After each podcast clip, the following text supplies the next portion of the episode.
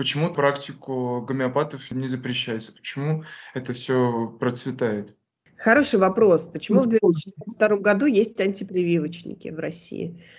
Почему в 2022 году есть препараты с недоказанной эффективностью в России? А почему в 2022 году есть противовирусные препараты, которые у нас назначаются направо и налево всем пациентам? А почему у нас вообще творится то, что у нас творится. К сожалению, мы не находимся сейчас в высшей точке нашего развития. К сожалению, э, огромная роль э, вот, э, финансового влияния фармфирм, которые нельзя отрицать. Мы не знаем, я не знаю, я не в этой системе работаю, а я не знаю, каким образом те или иные лекарственные средства и препараты попадают э, на, в протоколы, на рынок, в аптеке. Э, почему у нас есть э, до сих пор шарлатаны? Э, здесь это вопрос не ко мне, может быть, к правительству. Я считаю, что, конечно, есть вещи, которые нужно запрещать, но, скорее всего, у тех людей, которые могут это запретить, недостаточно мотивации для того, чтобы этим вопросом заняться, чтобы это запрещать, а может быть, наоборот, они мотивированы на то, чтобы э, эти вещи находились у нас в обороте, потому что это огромные деньги, это многомиллиардные бизнесы, э, и не только гомеопатия, но все остальные остальные препараты с недоказанной эффективностью, это колоссальные деньги. Все БАДы – это колоссальные деньги, народная медицина – это колоссальные деньги. Э, есть огромное количество в общем, фармацевтических препаратов и гомеопатии в том числе, которые находятся в э, коммерческом обороте, э, потому что, скорее всего, это кому-то очень-очень выгодно. Или это не является приоритетной задачей для правительства, они заняты, ну, наверное, более важными проблемами. Мгм. Да, Анна Викторовна, в заключение хотел бы еще э, спросить вас о при лечении вот ковида, последствий ковида, постковидного синдрома. Применяются ли гомеопатические средства сейчас? Вот обращали внимание?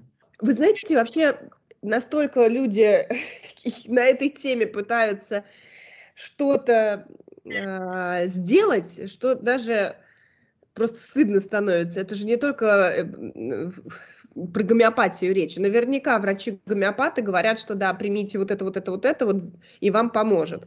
А, к сожалению, есть э, огромное количество клиник, которые предлагают какие-то витаминные капельницы, какие-то комплексы с восстановления. А, и все это стоит огромных денег. Там одна капельница восстановления после ковид стоит там, по 15 тысяч рублей, а нужно там условно три курса.